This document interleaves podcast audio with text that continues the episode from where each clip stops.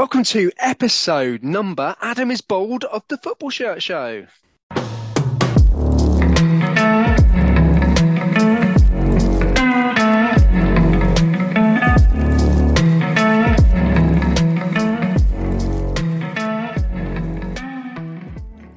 Welcome back, listeners. That's right. It's They Think Kits All Over, the Football Shirt Show. And we are now at episode 96. I did just read the script. It's not my fault, Adam. I'm Adrian Football Shirt Talia. Adam, not my fault. Am I meant to respond to this? I, I don't understand like where all this baldism is coming from. Um, but anyway, I'm Adam at this one kit. Hello, everyone. So we'll introduce the perpetrator of that gag and the script writer. It's Mike. How are you, Mike? Uh, yeah, I- I'm good. I'm good. Yeah, that that was me. Um, but there is no disputing the fact that Adam is bald, so it's completely accurate. And who else is joining us today? We've got we've got a full house. Yeah, I'm here. It's Tom at Shirt Fan. Hello, everyone. Hello, Adam. Looking very bald tonight. What is going on? You know, we've got some bored listeners that are going to be upset by this. There, there's going to, I'm going to start my own podcast. We're not It's being gonna be- we're not being offensive. You you are bald. It's just it's an observation. It's like I don't saying pick on your it's like- beady little eyes. Anyway, and last but not not least, it's Scott. How are you, Scott? Yeah, good. After my absence last week, I'd have thought Adam would have been more upset that Liverpool were shit than the fact he was bald. Got in there early. It's about 50-50 on both, to be honest. Uh, Tom, you're not going to throw any football banter at Adam today, are you? With Chelsea links, no? Not looking rosy, is it? Uh, I don't know. I'm not sure I'm in a position to throw stones, to be honest. It's a very glass house I'm sat in right now. Fucking glass conservatory you're sat in right now. Oh, look at him piping up for the first time in seven years. Man United fan. One victory against, it was West Ham he played as well, wasn't it? Uh, I think you'll find it's two in a row now. Oh, two in a row. Oh, dizzy heights. Yeah. Oh, Does that count though? Because David Moyes could never win at Old Trafford when he was Man United manager, so he ain't got a chance when he's West Ham manager. No, but it counts because he's such a prick that I love it when we beat them because he fucking ruined us. He wouldn't he wouldn't come on this podcast anyway because it would be an hour of me asking him how he fucked up the easiest job in the world. Says it all when the one person that's sat, yeah, looking down at us all is a fucking Aston Villa fan. yeah, two Yeah, big fat yeah, thumbs up there. You're all right this weekend. You got pumped last weekend though, didn't you? Or midweek was it? Uh, we we yeah. Well, we're not going to win everyone. By the least informed club in the Premier League. Shit happens. It's got to be Sheffield United, not Villa. They haven't won since fucking August. Oh, that's true. Actually, I just saw Newcastle lost like four or five in a row and assumed they were they were least informed, but maybe not. Maybe not. Maybe not. Anyway, uh, football chat is not our strong point. We do not profess that it is. So we're going to stick to football shirts as usual today. And there's loads and loads and loads and loads and loads and loads to be exact. I think four things that we're covering uh, in the football shirt news today. So let's move on to item number one. What we got? I'll go first. I think it's quite a big one. Uh, everyone seemed quite positive about this, and that's the 125th anniversary shirt for Werder Bremen. It um, is a really, really nice shirt. Seems to have gone down a storm on the on social media. We actually had some stuff sent through to us by Hummel, a little bit of background on the shirt. So to kind of describe it, I'm just going to read a little bit from that. So there's a little section that describes the actual shirt itself, and it says the jersey, designed in a dark green color, elegantly merges the modern Werder diamond with the historic crest from 1899, creating a unique pattern that adorns both the front and the back of the jersey. The spirit of the club is further encapsulated with the motto Lebenslang grün weiß, which means lifelong green white, printed on the back of the neck, complement, complemented by the 125 year anniversary logo just beneath the collar. For anybody who hasn't seen it, that's basically it in a nutshell. It is an incredible looking shirt and it's sold out within 24 hours as well. So That's not true because there's about seven different shops selling it. It's sold out on their website, but it's yeah. been popping up all day everywhere. It has, but most of those it's been selling out. Like it popped up on classic football shirts today and was sold out almost immediately as well. So Same as the football shirt collective they sold out to. yeah, so I think it sold out through the official Werder outlet pretty much within those 24 hours, and then everywhere else that it's dropped, I could be wrong, but it seems to have sold out everywhere else as well, which is pretty good going. But I mean, the shirt itself was, I think it was beautiful. Though, what does everybody else think? Yeah, Adam, what do you think? What do I think? You're only asking me because I put in the group chat that I really don't like it. Would I do such a thing? You- Well, you just did, and you would, and it seems that I am the uh, the one to be picked on every week. But no, that that's fine. Honestly, I'm I'm not a huge fan of it, primarily because I don't really like the blackout style shirts, and this is following the same kind of thing where the Hummel logo and the sponsor are in the same color as the shirt, and I just don't like that. There was the um the Chelsea anniversary shirt, wasn't there, Tom, that did that, the FA Cup one. Brilliant shirt, but the sponsor was in the same blue as the shirt. I'm not a fan of it myself. Yeah, I get why you'd say that. I think that Chelsea shirt, it looked brilliant on the pitch, but I mean, I have the replica version, not the Dri-FIT ADV, and it's yeah, it's not it's not my favorite Chelsea shirt. And I'm I'm with you actually. I'm not I'm not overly enamored with this Werder Bremen shirt. I think it's very ordinary. There is not a thing about it that makes me think that's a special shirt, or it's like a subdued.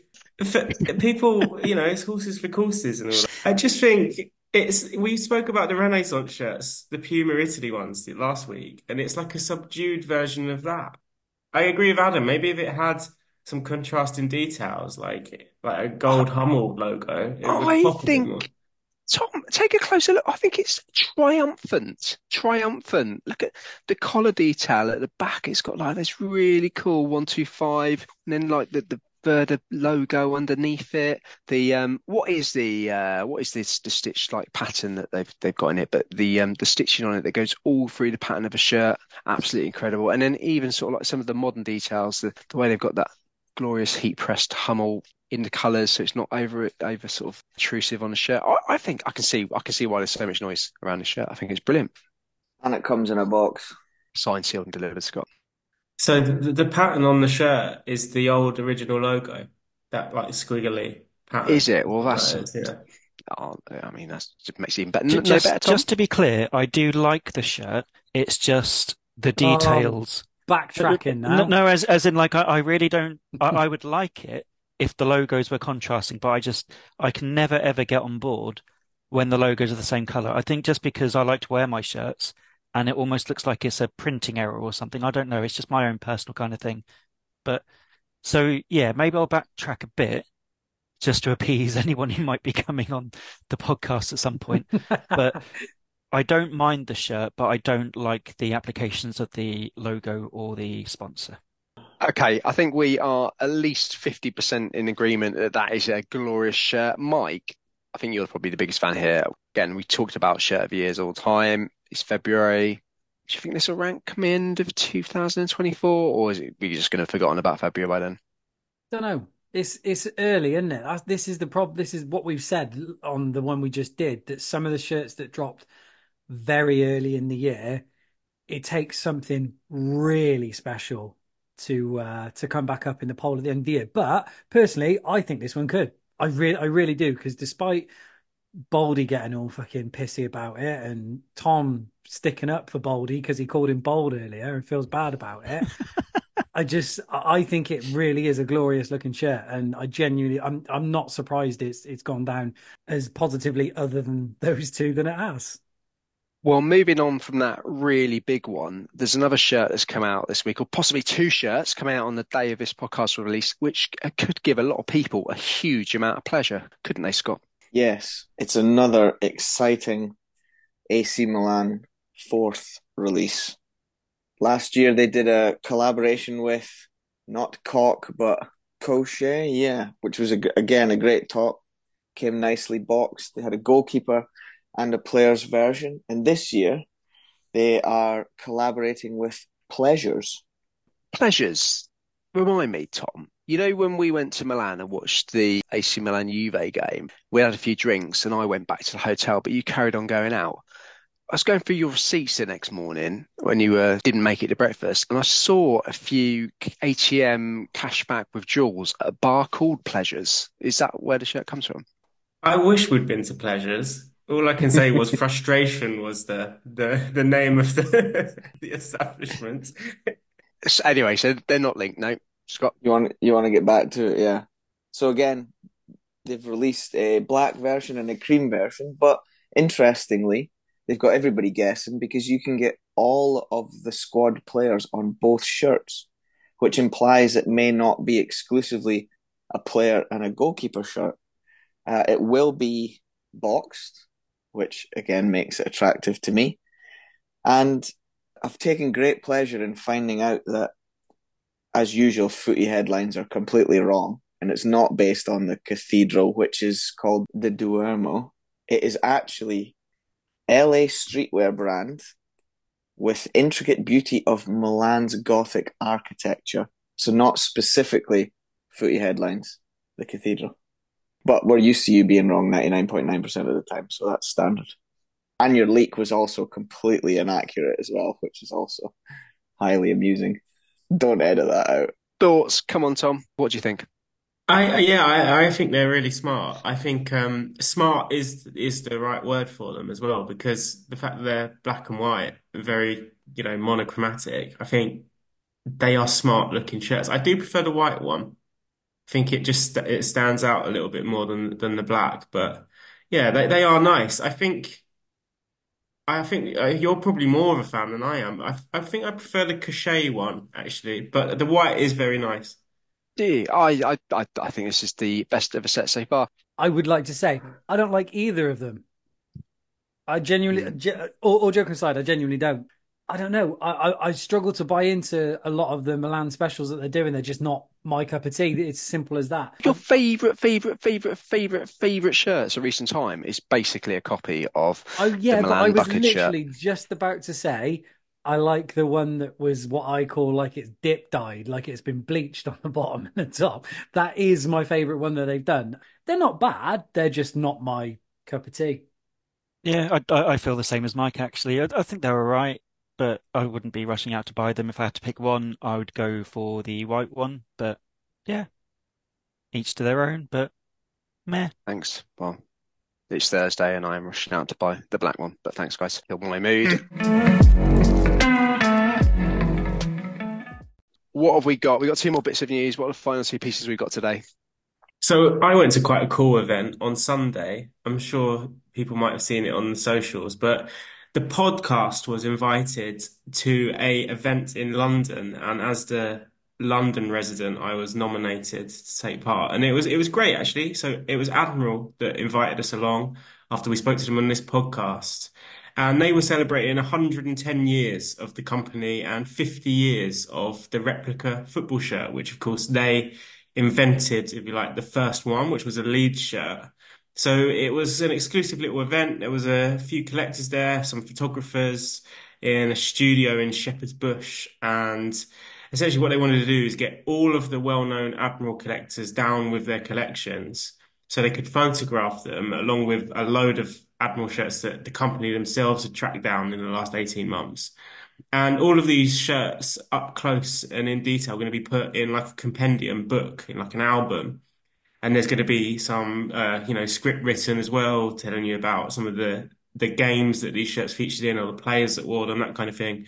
But essentially, it's a great way from a collector's point of view to have a look at these shirts up close because they're incredibly rare, these Admiral shirts. A lot of them, you know, NASL ones, the Coventry shirt, some of these very first original ones.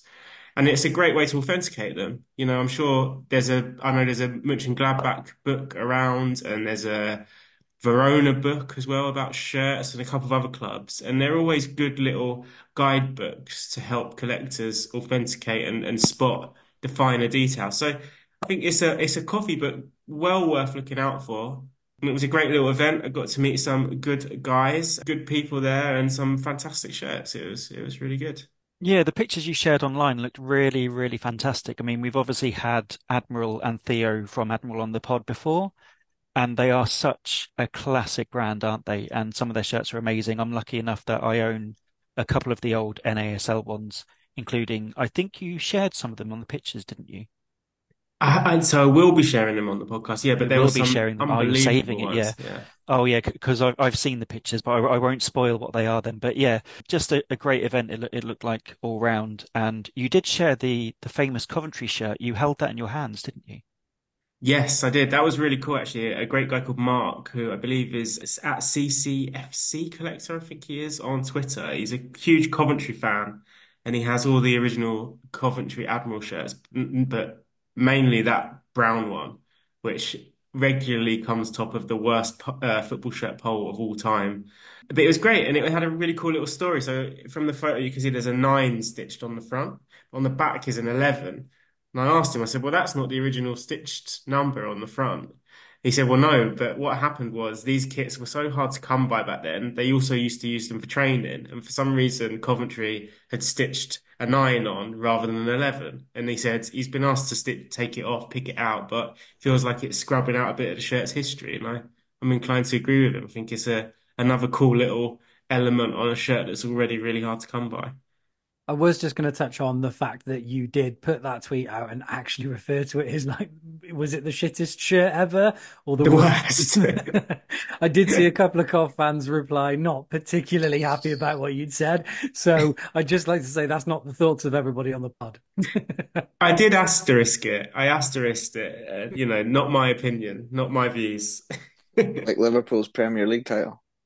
God, honestly. Sorry. I mean, can I just point out that Liverpool had already won the league by the time the pandemic had happened, if you work out on the amount of points they had, because we were that far ahead. Shut up. Shut up, all of you. What is it this week? How many weeks is it taking for Adam to buy back? Oh, I finally snapped. Finally, the, the, the, the, Rainbow Magic Librarian has finally, finally snapped. Um, yeah, shut up just going back to that Coventry kit though, I love it. I think it's brilliant. I, I think more brown, more brown football shirts. I, I can't think of many aside from St. Pauli. There was a Porto away shirt a few years back, wasn't there? Yeah, blue and brown one was pretty yeah, bad. But, see, I quite like that one. The, yeah, more brown shirts, I think. One of my favourite football shirts that I have that never gets any love, but it's a Brentford third kit from a couple of years ago, I think 2018, and it's chocolate with like orange velour shoulders, and it's yep, hideous. It. But I love it. Yeah, it's great. It's one of my favourites. Well, cracking event, and we look forward to seeing more of that book when it comes out. Final piece of news this week is it is FC Utrecht wearing a very special name set and typeface on their usual home shirt. So this weekend, or last weekend rather, FC Utrecht defeated Volendam 4-2 this weekend, wearing their normal home shirt, as I said, but on the back of the shirts were hand-drawn typefaces by children from the Wilhelmina Children's Hospital, and the shirts are now being auctioned off for charity. Now, to describe them, they are literally hand-drawn in their style. So the players' names are handwritten, and the numbers look it looks like it's been done in marker pen. Now there is a question whether they were that or whether they were particularly legible and whether that was kind of okay, but as a kind of raising awareness type thing, I think they look really cool. I, I think they were a really lovely touch to the shirts. They look interesting actually, better than some of the uh, name sets that you get generally, to be honest. I don't know what everyone else thinks, but I thought it was a really nice touch. The only negative is it is a Castore shirt, so the name and number are probably going to fall off or something.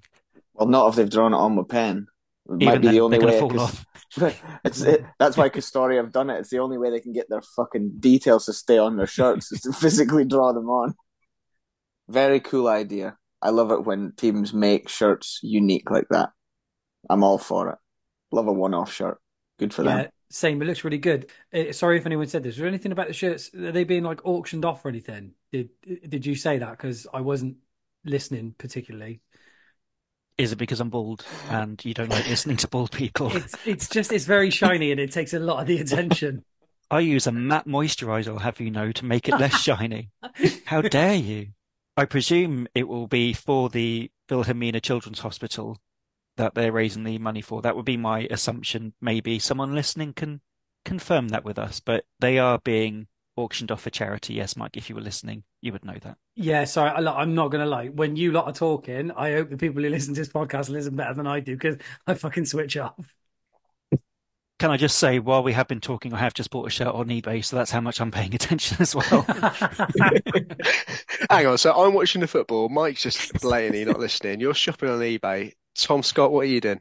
I was checking to see how low in the table Calgary are. As predicted, it's bottom three. Tom's just thinking of his pleasures in Milan. Right, let's uh, let's move on. That wraps up the news and an action-packed news it was indeed this week. For our feature, we're taking a step back in time. I'm taking you back to the 1970s, where I had the pleasure of sitting down with Gary Thacker. You may remember him before from the podcast. Written some excellent, excellent books. But this time he's got a new book coming out called O Jogo Bonito.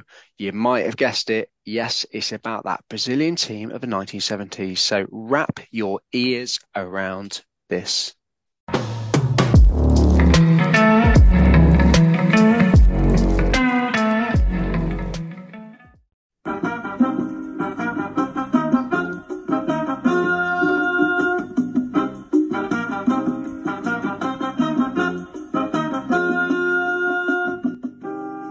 So this week we are delighted to welcome back a friend of the pod, Gary Thacker. You might remember Gary joined us a couple of months ago talking about some of the great number 10s and Ajax, but he's just about to release a book that got us a little bit excited. He's going back to one of the most famous football teams of all time, one of the most famous international football kits of all time. We're talking about the yellow and green of Brazil and his new book coming out in a couple of weeks time, O Jogo Bonito, all about Brazil and that famous 1970 World Cup squad. Welcome back, Gary. Thanks, Ed. Great to be back on. And uh, I, I, one of my favourite things is talking talking mates about football. So I'm well chuffed to be back on, matey. Thank you. There we go. That's what it's all about. That's what it's all about. Obviously, we love the kits, but we're uh, football fans at heart. And think about football kits. And I think one of the first kits people think of is that Brazil kit. Yeah, absolutely. I couldn't agree more. I mean, there's some classic kits in that. Obviously, the uh, the Peru kit as well.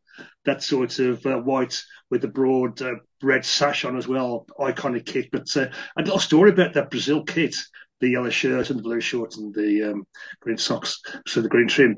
Oh, Brazil's original colours were actually all white. They played in all white in 1950 in the World Cup that um, it was held in Brazil, and they were favourites to win, go to the last game, which is the only the only tournament without a final because they played on a, a, group all the way through. But it just so happened that the last game, often termed as finals against Uruguay. Brazil were sort of well favourites to win, and even before the game, the newspapers would call them champions, all this sort of thing. And uh, basically, they scored first, and then Uruguay equalised, and Uruguay beat them in the end. Uh, they lost, and it was a sort of real, like a national tragedy for Brazil. They were just trying to prove themselves to be a developing country and successful. And uh, Pele said it's the only time he ever saw his father cry. But after that, after that uh, game, they thought the white kit was cursed, so they said they wouldn't wear it again. So one of the newspapers, I can't remember which one it was, ran a competition to people to the new kit.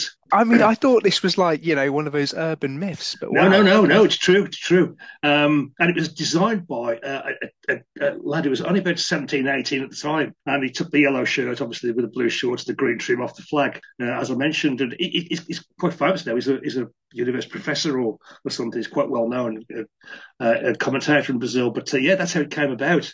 And there's a couple of interesting things about the, that kit as well. Um, just, I mean, obviously, I know, you know, we, this, it's a kit. We're talking about kits here for a bit. Um, in 1958, the 1958 final, Brazil played Sweden. Now, Sweden's colours are exactly the same yellow shirts, blue shorts. So someone had to change. And because uh, Sweden were at home, it was Brazil that had to change kits. And their official nominated second kit was all white but the players refused to wear it because it was cursed. The kit was cursed. And I guess that was was that Pele's first World Cup, and he would have images of his dad crying with that white kit. I can understand why he didn't yeah, oh, yeah. it. Well, yeah, but they wouldn't wear it, so they refused. And a couple of days before the final, because it was only uh, two or three days, uh, three or four days before the, the semi-finals, the final, they sent a couple of their um, trainer uh, entourage out into Stockholm to buy some blue T-shirts and they hadn't sewed the badge and the number on the back. And they played in that. So that's why Brazil played in blue in that in that game because they refused point blank to wear the the, the white shirts. That rings a lot of bells. In fact, I could be wrong, but I think they had to go and borrow a kit from a, a local Swedish club in the end. Could be wrong. I'll try and look into that. Somebody did it during that World Cup. It's ringing some bells, and maybe it was Brazil, maybe it was somebody else. But there was a, there was a famous one in uh, I can't remember the year when France were playing somebody and they had to go and borrow a kit in one of the World Cups and they ended up playing in green and white stripes. and uh, blue shorts, I think. But uh, I might be wrong, but I, I, this is where I read Pele spoke, speaks about this in his autobiography. So yeah, I mean, I, assume it's true. But and, and uh, another strange one in the same well in, in 1970 World Cup, Brazil were playing uh, Romania in the last group group game, and Romania's colours were yellow and blue as well. So they had to change, and they did exactly the same thing. They sent somebody out to buy some some shirts, and had to sew the, the badges and numbers on. So yeah, it's uh, wow, it's strange to think about kits and when you have you know, teams, lots of teams have that sort of yellow and blue combination. Uh, that's there, that the interesting one. I'm going to have to go and go away and look into that. Following this interview, we will have the answers around those kits um, and, and whose kit France borrowed. I'll keep my eye on, on for the for your tweet, tweet about that because I put it in my book and I hope it's right. no, no, no, no. I'm sure. I'm sure you're right about the Pele and the uh, and the Brazil story. But yeah, the the maybe it's the France one I was thinking of. But fast forward then to 1970, and you know that's when I think probably football kits hit the consciousness of a lot of people, particularly that Brazil kit outside Brazil, and that's because, am I right? It was the first World Cup to be televised in colour. Yeah, oh, well, there, there, was a couple of games where in the '66, uh, there, was a, uh, a coloured version. Of the final went out, but I mean, I remember I was I would be nine at the time. It was black and white the way saw it, but yeah, this was the first um, full colour uh, World Cup. Mexico 1970 was a World Cup of firsts. The first to be held outside Europe or South America. The first time the tournament was broadcast live in colour. But it was also a last look at the Jules Rimet trophy, because by lifting it for the third time, Brazil would keep it forever. It was arguably the greatest World Cup, won by perhaps the greatest team. A couple of interesting points about that. There's uh, the ball they used that was the Adidas Telstar, which was the black and white hexagons. And interestingly, the that ball was actually designed for black and white television so it'd be easier for black and white television to be spotted. Yeah, on black and white television.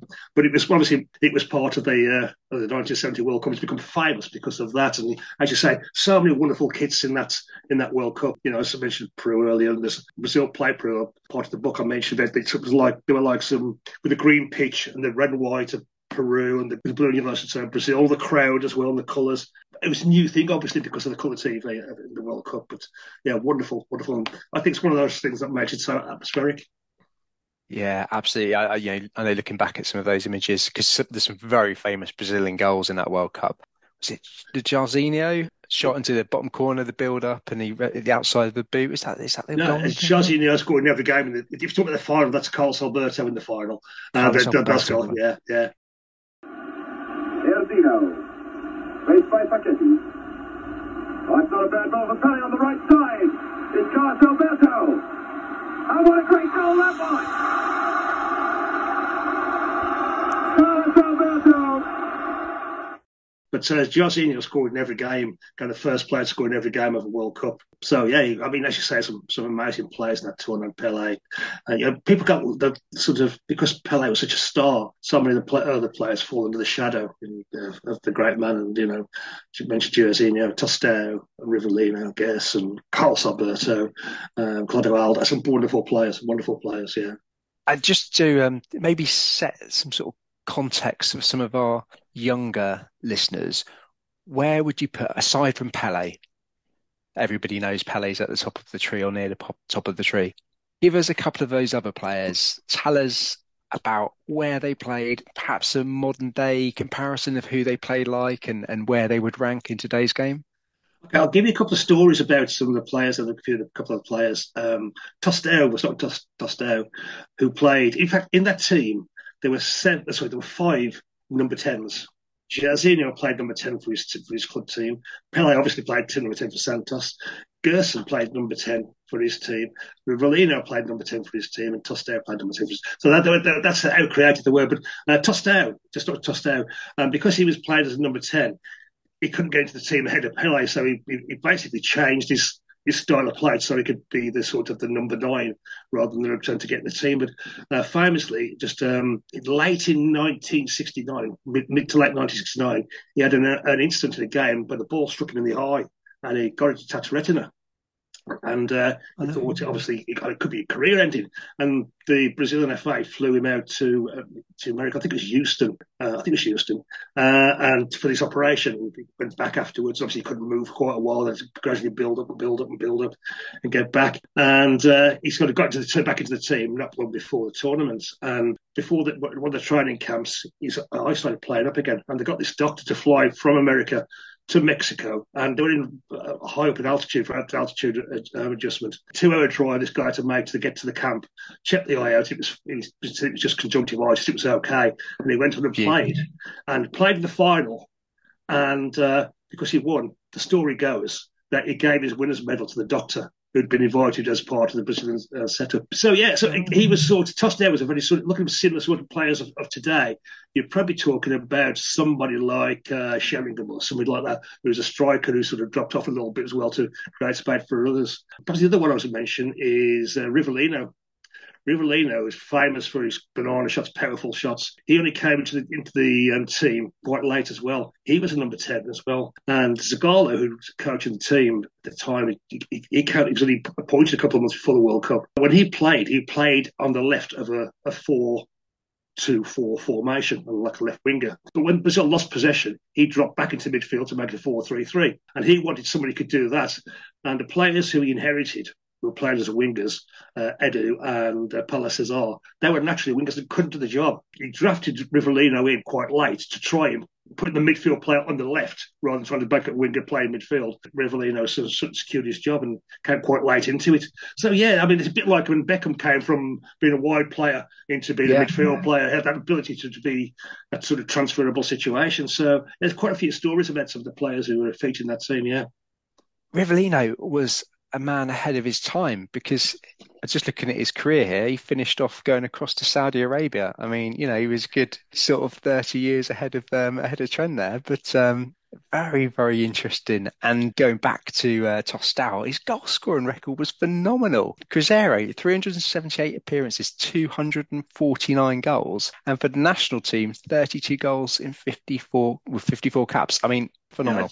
I mean, yeah, as I said, this is this is a guy who couldn't get into the team because Pele was there. I mean, if Pele hadn't been there, there'd been any choice of players who could play number ten in that team. But um, yeah, and he was, I say he was clever enough to be adaptable to uh, to get to get into the team and play as the as the lead striker, as it were.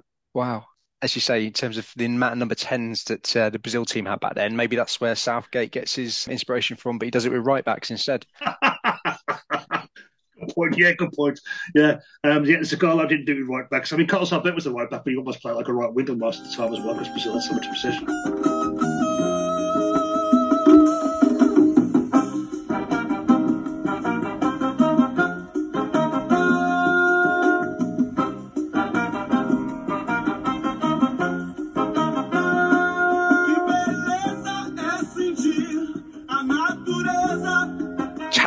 About the book. What's the you know, what's the theme running through it, and why should we go out and grab it? I tell you what, just the t- I mean, the cover itself looks brilliant. I, I, can't take credit for the cover. The, the, the publisher's pitch. There's a guy there called Duncan who does all the covers and stuff. I mean, all, all my books pitch. He's, he's been brilliant with them. Um, so yeah, this, basically the story. The, the, story of the book it picks it up from 1950 uh, when the Maracanã when they lost to Uruguay and nobody expected them to win. It was a disaster, and it goes through from obviously the, the recovery from that to 58 when they win the World Cup in 62, and then it's 1966 when a lot of people sort of say, well, Brazil didn't win because they got kicked out of the tournament. They were sort of bullied and kicked up uphill and down down, which is true to some extent, but that's hardly only part of the story why they lost. Apparently, there, there was a lot of overconfidence um, in Brazil after successive World Cups, 58 and 62.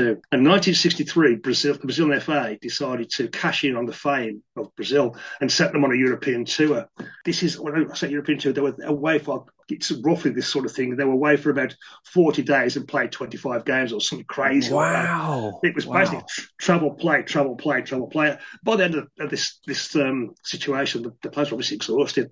Although it was done to raise money, the, this cover story they gave to the players was it's a chance for you to get used to European conditions for 66. Well, basically what happened was it allowed the European teams to study how Brazil played and think about the best way to beat them. So it, it was kind of counterproductive in that way as well. But when they, they, they're sort of preparing for 66, the coach picked no less than a squad of 46 players 46 players that he was going to, and they took them on a tour like they'd done in in uh, in Europe. They they went on a tour around Brazil at different locations, cities, different states, where the local politicians would pay to have the Brazilian team go and train there and play against a local club. So they t- almost did it like a lap of honour before they even landed in England. 40 odd players. Apparently, the story goes, that I haven't got definitive truth, but I spoke to a guy called Andrew Downie who's written a couple of books on Brazil. He said that um, it, it, it, was sort of the legend has it that's because there's that many players and they played so many games, but they never played the same 11 twice because of all the players that was different. In there.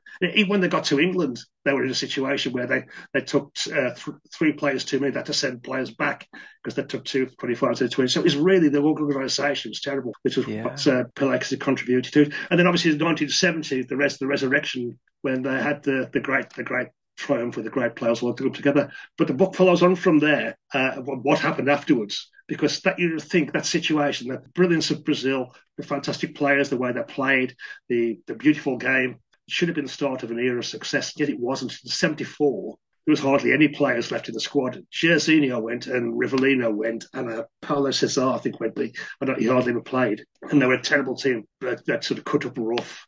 That packing, kicking, and really what, what they said England would, would have would have happened to them in '66. So that, then they sort of almost threw their World Cup away. And then afterwards, aside from '82, when there's the last sort of flaring of the beautiful game with Telê Santana, this is the team of of Edo, uh, Ed, Eder, uh, Socrates, Zico, Falcao, yeah. That was that great team. But after that, basically what happened was because of the internationalization of the game, more and more Brazilian players have played in Europe. So by the time you get to 1994, when the last, last time they won it, hardly any of the players were playing in Brazil, and therefore they were almost like a European team. And that sort of happened gradually over time and over time. So the Great Brazil of 1970 should have been the start of an era, was actually almost the, the end of an era almost. And yes, that's the story of the book. How they yeah. came about, the story after the World Cup as well, and then what happened afterwards. Wow, wow, yeah. I mean, yeah. You think about Brazilian teams and you think about flair, but in, when you frame it in that context, in terms of what came after 1970, and you think of yeah, all those young Brazilians.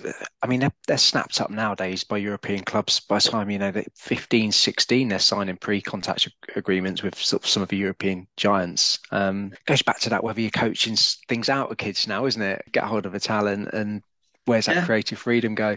Well, it's hard. I mean, it's hardly surprising, I guess. You're absolutely right, Adam. That you know they're, taking players now so so early, and because they, they haven't got to pay as much money for them, so they might even play half a dozen games for their club in Brazil, and then they're taught the European way of playing. So it's no surprise that when they they're called up to play for um, for Brazil, and they've come from Europe, they've come from Saudi in some cases now as well, and you know wherever that can't play, but don't play Brazilian way. They play in a European way because that's how they've, they've, they've, been brought up. That's how they play every day for their club team. So the Brazilian way, well, I say almost doesn't exist. It doesn't exist anymore. It's it's gone for probably for good. That's incredible. You, you, you think of the yellow and blue and the green, and but you think of the beautiful football. You think about Brazilian football, but you're absolutely right. You're absolutely right. It is. It, they play a European style now, but that's not what your mind tells you when you see the no. colours.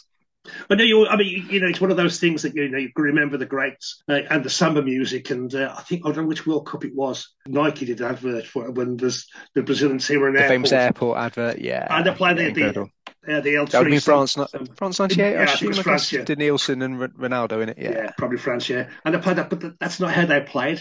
Really, I mean, most of those players weren't playing in Brazil. So, although they, they're still the, the rare exception, the Cavalier player like uh, Ronaldinho uh, you know, so have they still that Cavalier play, but they don't play a Brazilian game anymore because they can't. That's not that's not how they play.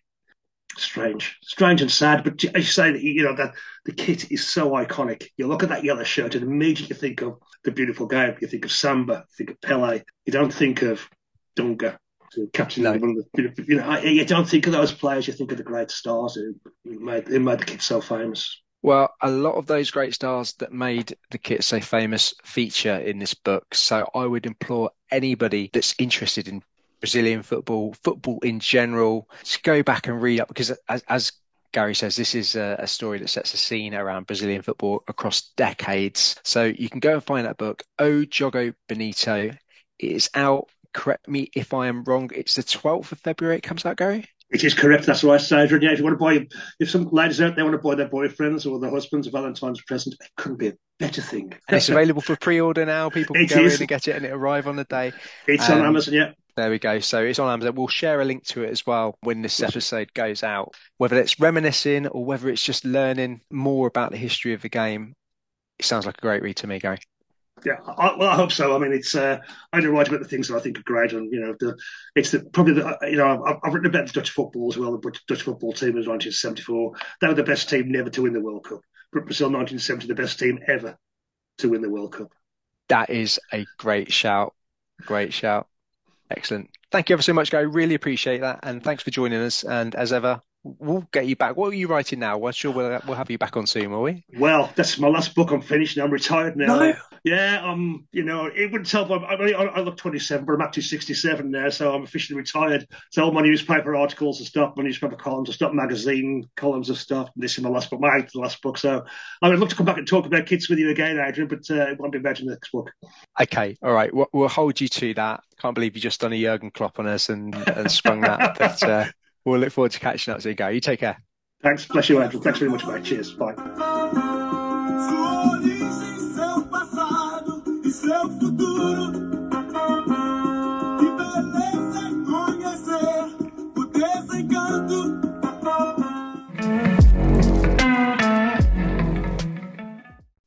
Right, guys. I really enjoyed that. What did you think? I thought it was interesting. A few interesting points thrown out. The idea of, of Brazil playing a more European style of football is always interesting. Um, but it was just nice to have an insight into. To be honest, it was I was only born in '84, so it's, as much as we know the the major facts about who won World Cups, it's nice to hear a little bit more in detail. I'd be interested to see what Adam thinks because obviously he was well alive well through the '70s, so it yeah he could be have a better insight than myself. Two years older than you. Really? Oh God. Yeah, I know. You had a rough paper out, mate.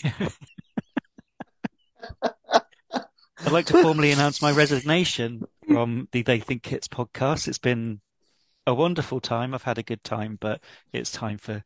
I'm doing a Jurgen Klopp announcing mid-season.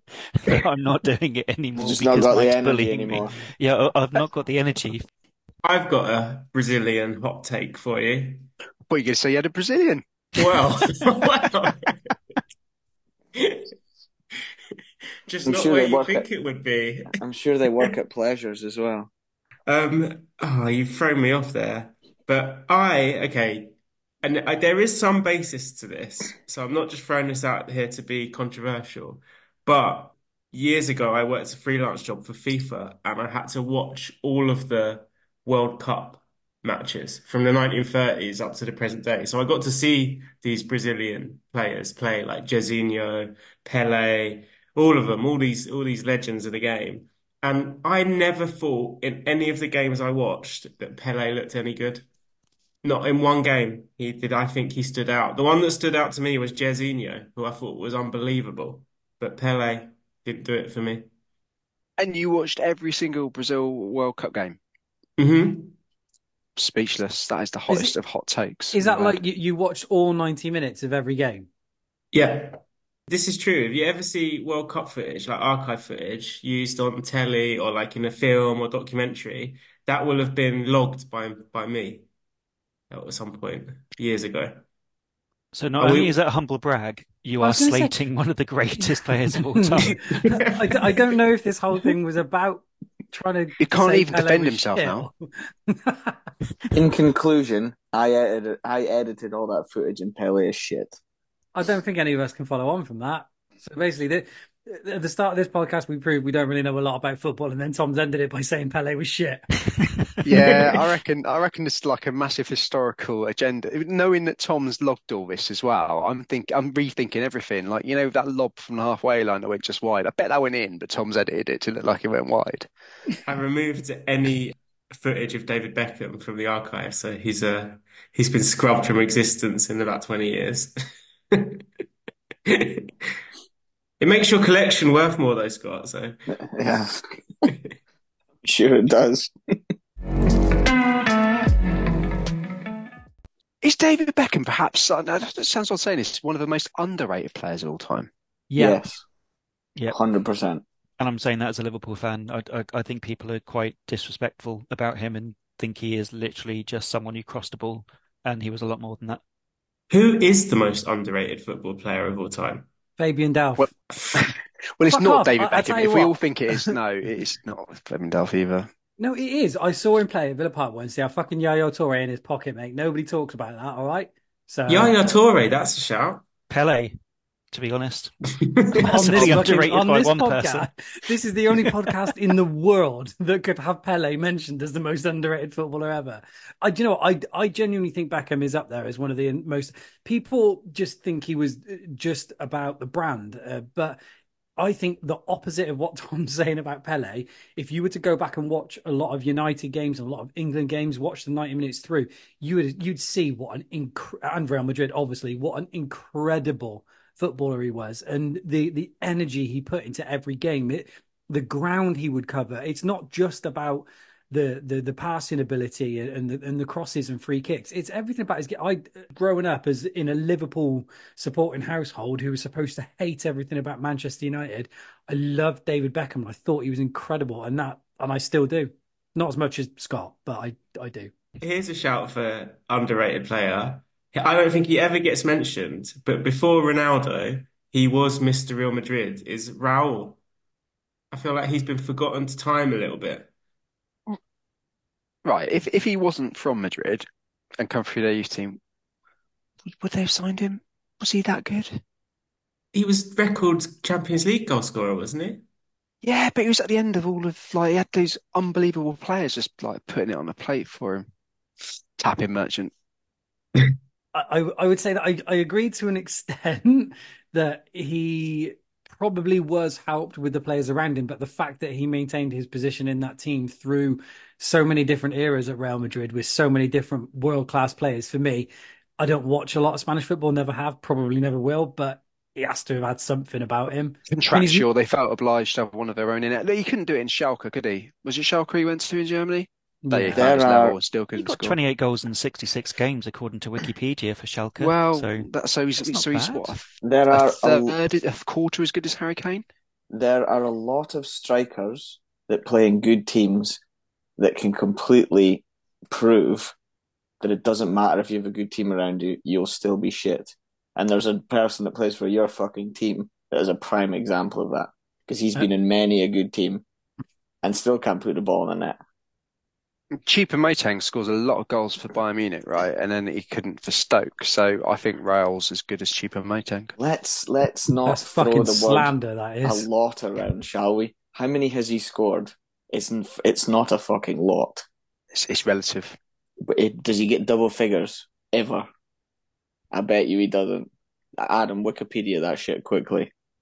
He brings he brings a whole lot of extra stuff to his game than Raul did. I was thinking of a link up If he play and scored more than of ten goals in any of his seasons at And Bayern, also, I'll fall he off must my be- chair. brilliant in changing room. Like to get to go from clubs that he's gone to. He, honestly, his banter must be absolutely brilliant. So I, I don't think Wikipedia is going to tell you about that. I've lost who we're talking about. What's going on? He's had We're a meant cammy to moment. be googling Choupo-Moting. Oh, right. So yes, so, so that that's that's who I thought we were, but I didn't know if I just missed something. Um, yeah, no, he's not that good. Has he got You- more than you- nine you're so goals wrong. in any of his seasons for Bayern? Yes. So he's even underrated by Wikipedia. That's how underrated he is. Uh, he reached double figures. He reached 10 goals once.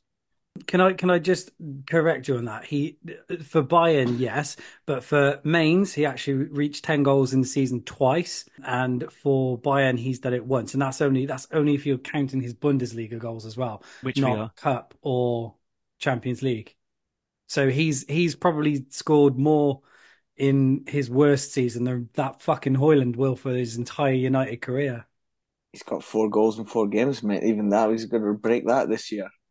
Mm. Question is though, who's better, Pele or Choupo-Moting? That's that's Choupo-Moting without a doubt. I agree. Of all the things that could get us cancelled, Tom saying that Pele was overrated is probably probably what will actually do it. But um, that was a lot of fun, as usual. As usual. No, it Um, wasn't. It was terrible. Not, not for a that. horrible time. I had a horrible time. I heard a Um, great thing actually the other day. Did you anyone hear this? Frank Lampard was on the overlap and they asked him, he was talking about football management and whether he'd like to go back into it and that kind of thing. And he, he was talking about it. And Ian Wright turned around and said to him, It sounds horrific. Like, why would you ever want to be in football management? And Roy Keane spoke about it and Ian Wright just didn't get it. And then Roy Keane said that it's like going on your big night out on a Friday. You go out, you get absolutely hammered, and you woke up feeling terrible the next day. But then come the next Friday, you're ready to do it all again. And I just loved that analogy for football management. I thought that was really good. I empathize with that massively. and not because of your experience in football management. Bringing us back on track though, we have got some great shirt content coming over the next few weeks, haven't we, Mike? We have. Um, we've got a lot lined up for the pod. Some really, really good interviews coming up. We're not going to give too much away, but we've got former players lined up. We've got more brands and manufacturers lined up. We've just got some really, really, really good stuff coming up. So just, yeah, keep listening, basically. And if we don't have any of that, we'll just be chatting shit as usual. So, you know, if that's what floats your boat, we've got a bit of that coming. Sorry. Next week, we'll be talking about how Francesco Totti was actually shit. I, I do I do have a quick question before we go for everybody. Obviously, since the last episode went out, our wonderful sponsor, Granny, he had his big drop that we were talking about. Did anybody pick anything up?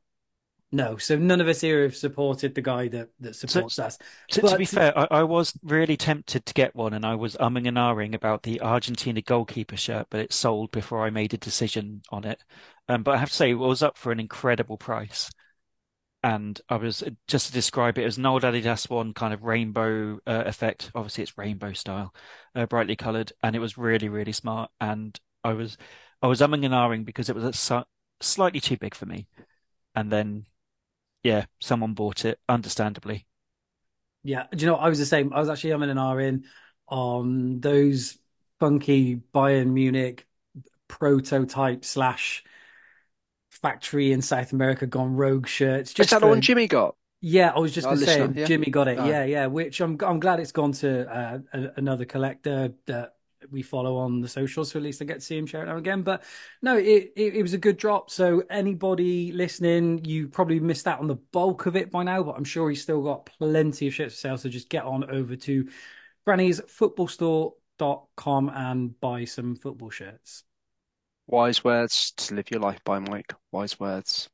With no further ado, I think that brings to a conclusion this week's discussion and the excellent topics that we have covered. I hope you feel educated, enlightened, and motivated to go out and enjoy your football shirt collecting hobbies. Uh, if you don't, and for any reason you want to sell your football shirts, please reach out to us at They Think Kits. Oh, I got a confession. I think I'm a seller now because I, I sold some football shirts this week. I sold like nine. Thing is, though, Mike, I was talking to you earlier, and you were saying that you were selling some shirts to make space, and you've sold nine shirts. How many have you bought? Ten. Fuck's sake. Yeah, but I made the space for the new shirts. That that's how it works, right? Uh, there's a space it's got to be filled. Hey, look. You know what we're going to do next week, though? We will go through Mike's new shirts only to hear him have to pronounce the names of these Turkish clubs that he's bought. I, I think Oh. that's what would be well worth Fucking- it. Uh, One one of them, I genuinely can't. Does anybody know the team that Pirlo managed in Turkey? I just want to know more about these spaces you want filling. Oh, I bet you do. D- DM me after, Tom. All right. So is is Scott going to wrap up because he was wrong about Choupo-Moting, severely wrong. He's not going to, is he? You think getting Choupo-Moting's goal tally wrong wants me saying the most disgusting phrase in Scottish history? That is the most disgusting phrase in Scottish history. A game that didn't even involve you. Obsessed much? That is their that is their international history. Can I be in brew in a deep fried mess, but please? That's my Scottish, the disgusting phrase in Scottish history. Oh God! No, you cannot, Adam. You oh. you've got to do the outro in your Scottish accent now. I'm not doing my Scottish accent. It's His horrible. Northern Irish Scottish. It is Scottish Northern accent. Irish. So they think it's all over. It is no way. Yeah, Scottish. The fucking stitch up.